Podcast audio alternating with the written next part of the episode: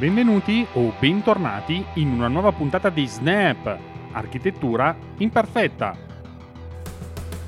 Io sono Roberto Marin, architetto libero professionista e BIM specialista.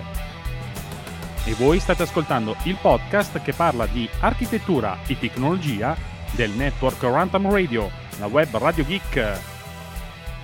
Iniziamo subito la puntata 205 di Snap Architettura Imperfetta, il podcast che vi racconta la coevoluzione della professione dell'architetto e della tecnologia che usa per la progettazione.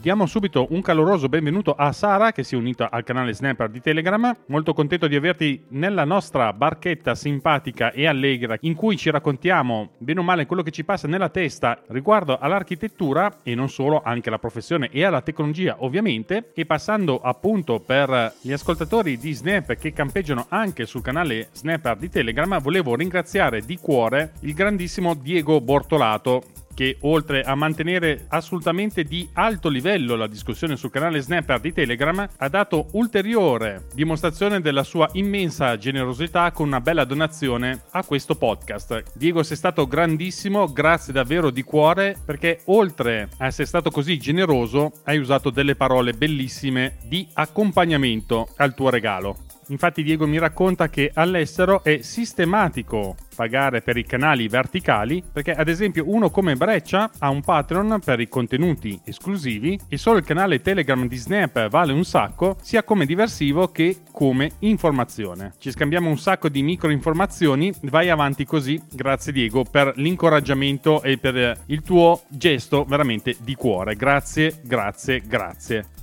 Altro personaggio di assoluto rilievo, Michele Bondanelli, ha rilasciato la sua nuova newsletter di cui vi riporto un altro stralcio molto interessante, abbonatevi, perché vi avvicina, diciamo, alle nuove tecnologie per lo scan to beam in generale, ma soprattutto per quello che riguarda il rilievo del costruito. Infatti, Michele scrive che l'utilizzo delle tecnologie digitali ci mette a disposizione un numero infinito di strumenti e di metodologie per indagare la sfera spaziale, sempre più numerose, ma che in qualche misura tendiamo ad adottare in modo acritico. Il controllo della tecnologia non è cosa semplice. Ad esempio, un progetto pilota è lo strumento migliore per sperimentare e mettere a nudo anche le possibili risorse da implementare nei propri sistemi di lavoro. Dopo diverse sperimentazioni del LiDAR di iPhone, ci fa vedere nella newsletter alcuni test comparativi che sta sviluppando per definire i confini migliori e le situazioni più adatte per l'impiego di diverse app e del laser della mela morsicata. Il primo obiettivo della comparativa è ottenere un set di strumenti e di processi per il rilievo low-fi interamente realizzato con iPhone per un edificio di piccole dimensioni. Per l'esperimento ha usato le app 3D Recon e Point Precise settando i parametri di acquisizione a un GSD di 5 metri e una densità del LiDAR di 5 mm. Inoltre ha usato il rilievo fotogrammetrico realizzato col drone DJ Mini 2 e con un appoggio topografico quale pietra di paragone. Inoltre, per evidenziare le differenze tra le nuvole dei diversi sistemi impiegati, si è servito del software open source Cloud Compare e della sua funzione Cloud to Cloud Distance. Prima però di confrontare le nuvole ha eseguito delle operazioni preliminari, in particolare ha eseguito un subsampling della nuvola di partenza per renderla numericamente più vicina a quella realizzate con le app. Poi ha eseguito sulle nuvole di iPhone la rimozione dei punti con il filtro SOR e poi ha orientato tutte le nuvole utilizzando quattro punti noti. Per quanto riguarda il rilievo effettuato con 3D Recon e quindi con iPhone, ha un istogramma assoluto molto più schiacciato verso lo zero ed è cosa positiva. Le differenze si trovano distribuite nella parte alta nelle zone di cambio di profondità. Il range della parte più coperta, escludendo quindi le zone rosse, è compreso tra 0 e 0,024 cm con il 60% dei punti analizzati sotto il centimetro. La nuvola realizzata con Point Precise invece è leggermente meno compatta e le zone con meno scatto si trovano concentrate nella parte centrale e bassa e la quota altimetrica in cui si iniziano ad avere forti divergenze si abbassa drasticamente rispetto a 3D Recon. Il range è compreso tra 0 e 0,13, decisamente maggiore rispetto alle nuvole precedente, tanto che sotto il 22% dei punti ha una deviazione minore del centimetro. L'esperimento mostra come ogni app abbia una sua logica di acquisizione da trovare e da perfezionare a seconda della propria mano e questi risultati che ci porta nella sua newsletter Pensieri Out of Beam di Michele Bondanelli sono di assoluto rilievo e vi rinnovo il consiglio di andarvi a iscrivere perché sono assolutamente interessanti. Come sempre troverete tutto quanto nelle note dell'episodio. Tra le altre cose che vi voglio segnalare è l'uscita della nuova puntata di A2 Podcast, in questo caso è la puntata 53, in cui vi parliamo di Notion. Come sapete Notion è un'applicazione web freemium per la produttività e le note sviluppata da Notion Labs. Offre molti strumenti organizzativi tra cui la gestione delle attività, il monitoraggio dei progetti, le liste di cose da fare e i segnalibri e se non bastasse c'è davvero tantissimo altro ancora. In questa puntata ho preso un po' io la parola perché sono un utilizzatore di Notion rispetto a Filippo e vi racconto essenzialmente come ho impostato la mia home page che ho chiamato Weekend Roadmap poi sono andato oltre raccontandovi i miei vari notebook di come ho impostato il database e tanto tanto altro ancora. Anche di questa puntata troverete il link all'interno del note episodio per vedere di che si tratta e magari spero che possa essere un utile compegno per chi vuole utilizzare Notion nella propria professione. Abbiamo parlato prima, all'inizio della puntata, dell'acquisizione della realtà e ovviamente un colosso come Esri non si sta facendo attendere. Tant'è che la società continua a portare il GIS tradizionale all'interno dei BIM Digital Twin grazie al rilascio di ArcGIS Reality, che è un'estensione di acquisizione della realtà per la sua piattaforma GIS di punta. Non è una novità che le applicazioni siano in grado di modellare cantieri, città e paesi, tuttavia tale attività richiede tradizionalmente competenze tecniche sostanziali, software speciali e una notevole quantità di informazioni sui dati. Ora la disponibilità di strumenti di modellazione della realtà è in rapido sviluppo e stanno abbracciando la tecnologia LiDAR e la tecnologia di fotogrammetria, che ha ridotto drasticamente il costo della produzione automatica di modelli su larga scala. A sua volta ciò ha creato un afflusso di domanda di applicazioni facili ed efficienti da utilizzare, spingendo aziende e governi a cercare modi per digitalizzare la propria infrastruttura. In genere i modelli di acquisizione della realtà potrebbero sembrare sbalorditivi ma sono molto semplicistici, diciamo. È necessario aggiungere dati intelligenti combinandoli con informazioni sugli edifici e dati geospaziali come le indagini catastali. Qui i problemi profondi del settore con i silos di dati non fanno che aumentare il livello di complessità. ArcGIS Reality è nuovo software di Esri per offrire uno strumento in cui i dati 3D di acquisizione della realtà, le informazioni BIM e GIS possono essere accuratamente stratificate e abilitare funzioni come l'analisi, il monitoraggio delle risorse e la simulazione predittiva.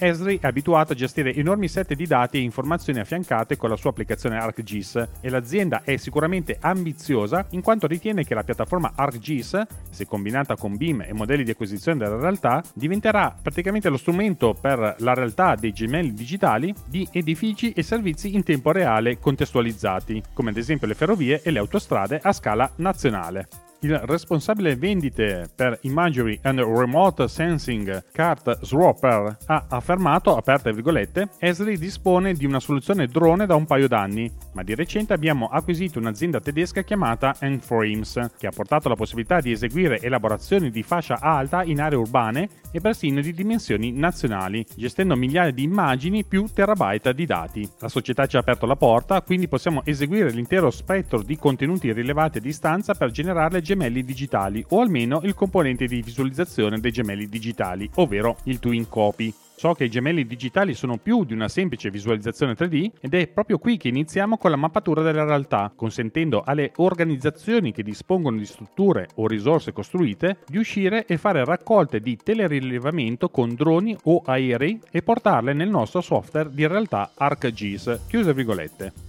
Schwab ha spiegato l'atteggiamento dell'azienda nei confronti dei file. Aperte virgolette, i modelli 3D sono ora parte integrante della piattaforma ArcGIS. È stato un nostro obiettivo significativo e ora supportiamo molti diversi formati standard del settore e abbiamo un formato aperto approvato chiamato I3S che abbiamo contribuito a specificare. Si tratta di uno standard 3D specificatamente progettato per impacchettare e ottimizzare modelli di dati di grandi dimensioni per lo streaming via web o lo localmente, supporta punti 3D, oggetti 3D e livelli mesh 3D. Chiuse virgolette.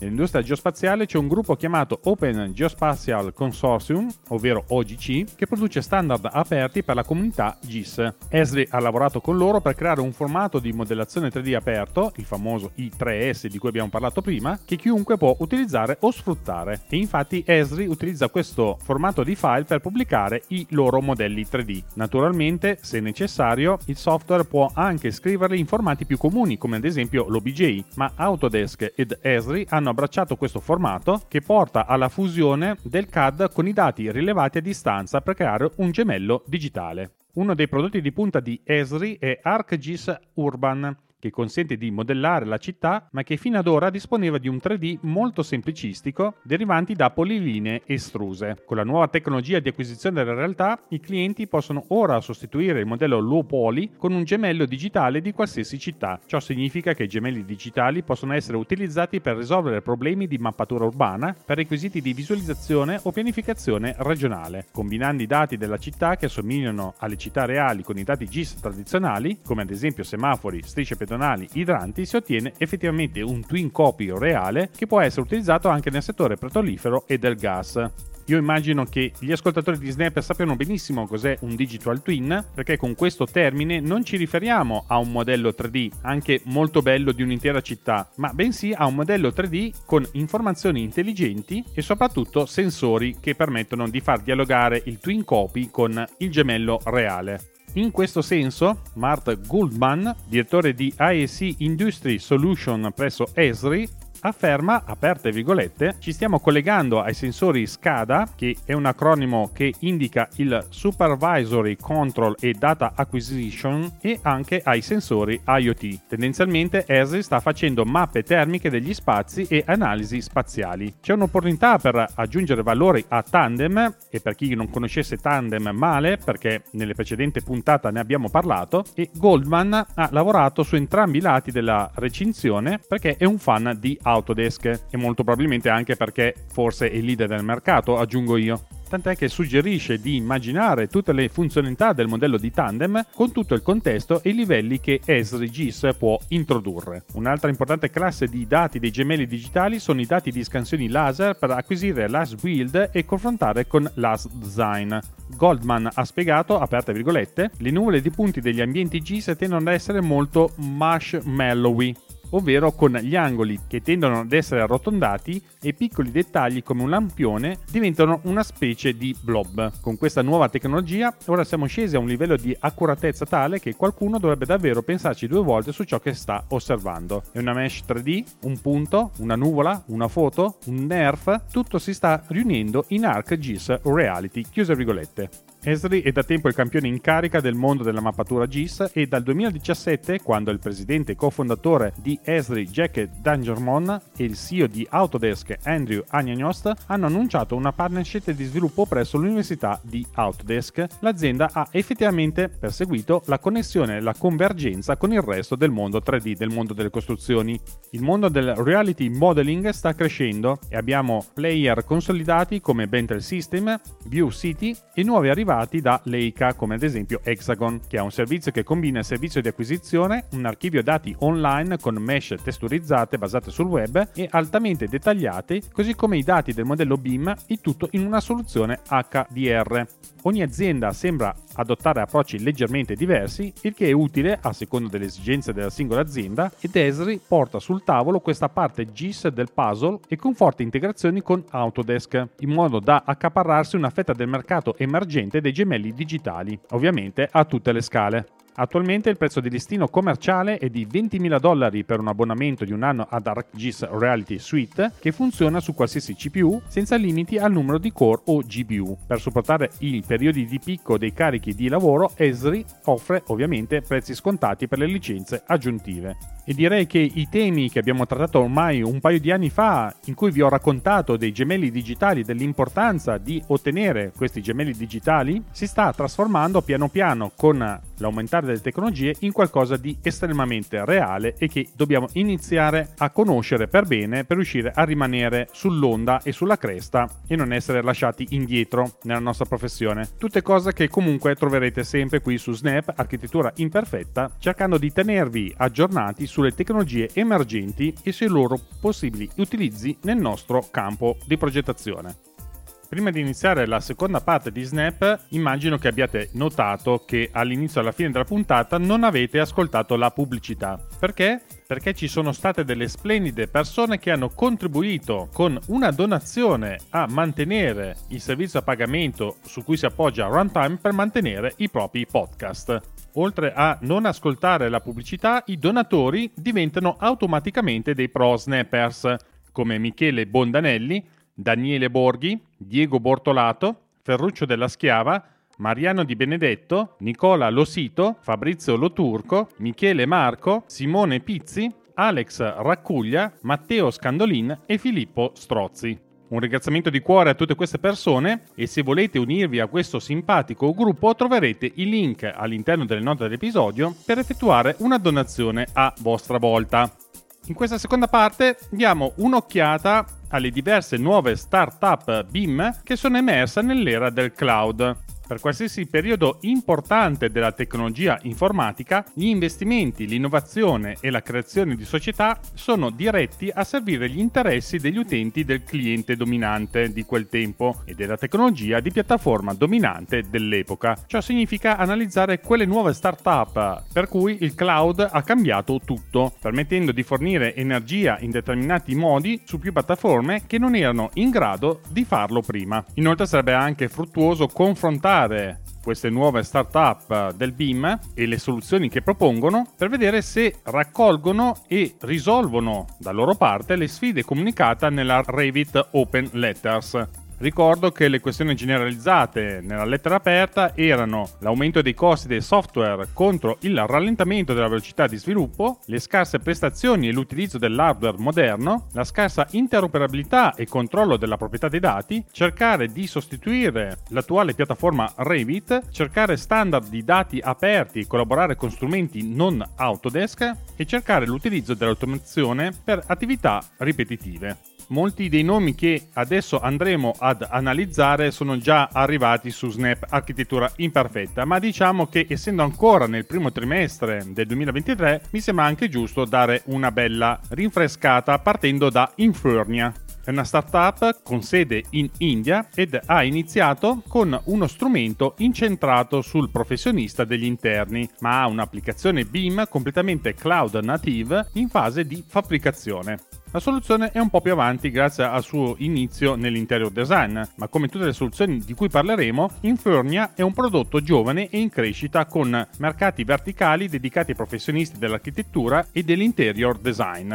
Quando Andrew Agnenost, CEO di Autodesk, parla di un futuro senza file per il software Autodesk come Autodesk Forma, fa riferimento a strumenti come Infurnia, in cui i dati sono accessibili tramite API e non tramite formati di file. Infurnia supporta anche il controllo delle versioni e nessun dato viene mai perso. Il versioning ha somiglianze con le moderne metodologie di codifica e Infurnia supporta la ramificazione e quindi le iterazioni di progettazione parallele possono essere gestite in modo più efficiente.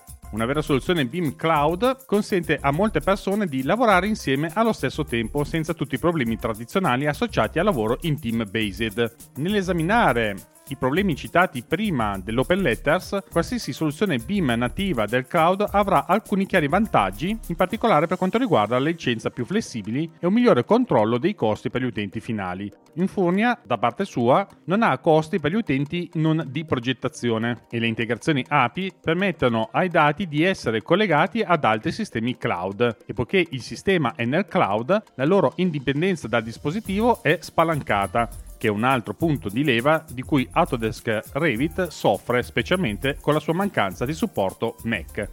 Ora passiamo ad Arcol, una società con sede negli Stati Uniti che ha reclutato niente meno che Amar Anspan, ex CEO di Autodesk, Toy Kortemanche, CEO di Procore e Dylan Field, CEO di Figma.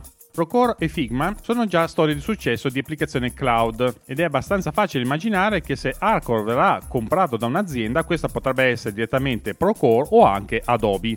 Il fondatore di Arcor è Paul O'Carroll, che ha un background nello sviluppo di giochi. Ha pubblicato un nuovo manifesto semifamoso ovvero il manifesto di Arcol, che inizia con il sottotitolo, aperte virgolette, gli architetti meritano strumenti migliori, chiuse virgolette. E qua parte già soltanto con questa precisazione 22 minuti di applausi a scena aperta. Il sito web di Arcol non mostra alcun prodotto finito perché il prodotto non è ancora disponibile, a parte forse alcuni test del gruppo beta. Esiste un pulsante iscriviti alla lista d'attesa, ma da quello che è possibile vedere Arcol crede che il BIM abbia bisogno di un nuovo inizio e certamente Anspar e Court Manche contribuiranno in modo significativo a questa convinzione. L'interfaccia di Arcor è moderna ed è incentrato sulla facilità d'uso. La progettazione collaborativa in tempo reale è una base per qualsiasi applicazione BIM nel cloud e quindi Arcor lo fa a sua volta. Ma non solo perché c'è un'altra particolarità che riguarda la possibilità di lavorare quando non esiste il collegamento internet, caratteristica che sembra essere tra le frecce di Arcol e soprattutto mira ad essere veloce anche per i modelli di grandi dimensioni ed il software supporta supporta la geometria complessa, sia nella modellazione parametrica che in quella a forma libera. Ultima chicca di Arcol è Arcol Boards, che è niente meno che una tela infinita tipo Figma, per farci capire, dove i team possono posizionare bacheche, schizzi concettuali e disegni di produzione. Ora passiamo a Snap Trude, di cui abbiamo parlato già da qualche tempo, introducendola come una versione migliore di SketchUp. Snaptrude è maturato molto ed ha impressionato per la sua capacità di progettare in modo collaborativo, prendendo spunto dalla moderna tecnologia di gioco e funzionare in modo diverso rispetto al funzionamento del design collaborativo nelle principali soluzioni BIM di oggi. Come in Furnia, SnapTrude si rivolge anche all'interior design e può automatizzare il costo delle quantità e risponde anche alle esigenze di sviluppo immobiliare e progettazione. Con il supporto per i tipi di modellazione parametrica e push-pull, SnapTrude è stato definito uno strumento più potente di SketchUp, ma più facile e più snello di Revit. E come qualsiasi strumento nel cloud, la soluzione SnapTrude sono indipendenti dal dispositivo, dando agli architetti e progettisti basati sul Mac Mac in particolare, uno strumento che possono eseguire tranquillamente. Nei termini dei problemi citati nell'Open Letters, non è per ora chiara l'idea di dove si trovi questo strumento con le prestazioni, il che è un problema critico come sottolineato nella Open Letter. Ora è il turno di Quonic, che è una soluzione un po' diversa da quelle di cui vi ho parlato adesso. Questa azienda è europea, i suoi fondatori includono Eric De Keyser, ex CEO di Brixis, e altri tre ex leader e sviluppatori di Brixis. Quonic mira a risolvere i problemi che esistono nel mondo BIM di oggi e negli strumenti attuali per la progettazione. Quonic dice che gli strumenti BIM di oggi e i modelli che creano nei tempi di budget consentiti non vanno abbastanza lontano e nemmeno tanto velocemente. La loro soluzione qual è? Aumentare i modelli BIM esistenti e i dettagli sopra il modello BIM esistente e quindi esportare il lavoro quando è pronto. Questa strategia di upscaling è arricchita dai dati BIM prodotti nelle odierne soluzioni BIM ed è molto diversa dalle strategie di creazione di un nuovo BIM all'interno del cloud. Ciò che rende Quonic molto diverso dalle soluzioni menzionate in precedenza è che Quonic si concentra sulla tecnologia di modellazione solida. I soldi contano davvero quando si parla di take-off quantitativi accurati e anche dalla capacità di potenziare i modelli BIM per la progettazione dei dettagli. Detto questo, tiriamo un po' le fila, iniziando a pensare che le soluzioni BIM nate nell'era del cloud avranno naturalmente vantaggi che le vecchie soluzioni BIM legacy costruite nell'era del personal computer non avranno. Uno di questi vantaggi è il modo in cui sono sviluppati e come questo rende certe decisioni di sviluppo più facili che se lavorassero con basi di codice legacy. D'altra parte, tutte queste soluzioni sono nuove di zecca e molto meno mature delle soluzioni BIM dei quattro principali fornitori BIM sul mercato. Questo tipo di pensiero porta un'ombra verso Autodesk Forma per quanto riguarda il suo mercato, perché non è che questo convince tutti quanti che Autodesk porterà facilmente lo stesso tipo di successo che ha avuto con le transazioni dei suoi utenti degli strumenti dal mondo AutoCAD all'attuale piattaforma Revit. Il motivo è che allora la nuova era del cloud era nascente e a malapena visibile all'ombra dell'era del PC dominante da Microsoft. La transizione è stata uno tra gli strumenti iniziali dell'era PC a un nuovo strumento dell'era PC tardiva. La transizione questa volta è tra uno strumento tardo dell'era del PC a uno strumento dell'era del cloud. Ciò significa consapevolezza di un cambiamento di paradigma che dovrebbe incoraggiare una crescente consapevolezza di ciò che accade tipicamente quando avvengono cambiamenti di paradigma. Di cosa parliamo? Di un cambiamento di un paradigma che sposta il centro del potere dell'industria tecnologica verso nuovi attori. Nel settore del mondo delle costruzioni, Autodesk Revit possiamo dire che è dominante e questo comporta che potrebbe far fare alle persone ciò che potrebbero non voler fare. Se il cliente richiede un risultato in un file RVT, è necessario fornire un risultato finale con questo tipo di file, oppure si potrebbe rischiare di non prendere il lavoro e di perdere ovviamente soldi. La nuova tecnologia delle soluzioni BIM dell'era cloud e addirittura anche Autodesk Forma non saranno soluzioni basate sui file. Le loro API si connetteranno ad altre API in altre soluzioni che permetteranno ai progettisti di non badare al formato di file, ma soprattutto di iniziare a vedere in un modo diverso quello che saranno i risultati in quest'anno 2023. E tanto per cambiare, gli ascoltatori di Snap possono già iniziare a pensare cosa questo comporterà nelle loro vite lavorative e professionali. Uno sguardo sul futuro, ripeto, porta ad essere più efficienti nel presente. E visto che diamo uno sguardo sul futuro, in questo ultimo argomento di Snap architettura imperfetta, parliamo di un comune danese che adotta Autodesk Space Maker. Il comune, che si chiama Road Rover, spero di averlo pronunciato giusto, utilizzerà Autodesk Space Maker per aiutare a visualizzare meglio e ottimizzare i futuri progetti di sviluppo urbano. Il software di pianificazione iniziale basato sull'intelligenza artificiale sarà inizialmente utilizzato per tre progetti di sviluppo urbano per un totale di circa 200.000 m2. Tutti e tre progetti contengono principalmente alloggi di tipo sociale. Con 42.000 abitanti in 12 km 2 Road è una delle aree più densamente popolate della Danimarca. Ciò pone grandi esigenze in termini di utilizzo del suolo, motivo per cui si lavora costantemente per applicare le ultime e migliori soluzioni digitali al lavoro di pianificazione. Lo sviluppo urbano municipale è un processo complesso che si svolge in stretta collaborazione con i politici, sviluppatori e consulenti esterni. Pacemaker semplifica la visualizzazione di ciò che è praticamente possibile, consentendo alle parti interessate di comprendere più facilmente un progetto e prendere decisioni chiave. In questo momento sono in fase di sviluppo e lo strumento fornisce dati misurabili su sole, vento e rumore dell'edificio finito, rendendo molto più facile confrontare diverse proposte di progetto e scegliere quella migliore. I nuovi progetti abitativi di Road Rover spesso devono essere particolarmente attenti al rumore. Questo perché? Perché esiste il Motor Ring Tree un'importante circonvallazione che corre da nord a sud di Rodrove che ovviamente porta molto traffico dalle strade di passaggio del comune. Attualmente, grazie a questo software, possono facilmente misurare e visualizzare il rumore del traffico in modo concreto e garantire che nei nuovi progetti di sviluppo urbano si possa ottenere decisamente meglio con la protezione verso i cittadini e gli utenti dal rumore, prevenire problemi di salute e garantire la qualità della vita. Con l'approdo dell'intelligenza artificiale con Space Maker in questo comune possiamo vedere che questi elementi che ho citato pochi secondi fa sono la chiave di una buona architettura e questo caso studio all'interno di questo comune è davvero interessante e bisognerà seguirlo ovviamente con occhi attenti lasciandovi fare delle simpatiche riflessioni sulla seconda parte di Snap, direi che per questa puntata è tutto e non mi rimane che darvi appuntamento alla prossima puntata di Snap Architettura Imperfetta, non prima di ringraziarvi di cuore per aver dedicato il vostro tempo ad ascoltare questo podcast realizzato con supporto tecnico e morale di Alex Raccuglia e che fa parte del network Rantom Radio La Web Radio Geek. Ci sentiamo nella prossima puntata di Snap Architettura Imperfetta, un podcast color grigio ciliegia.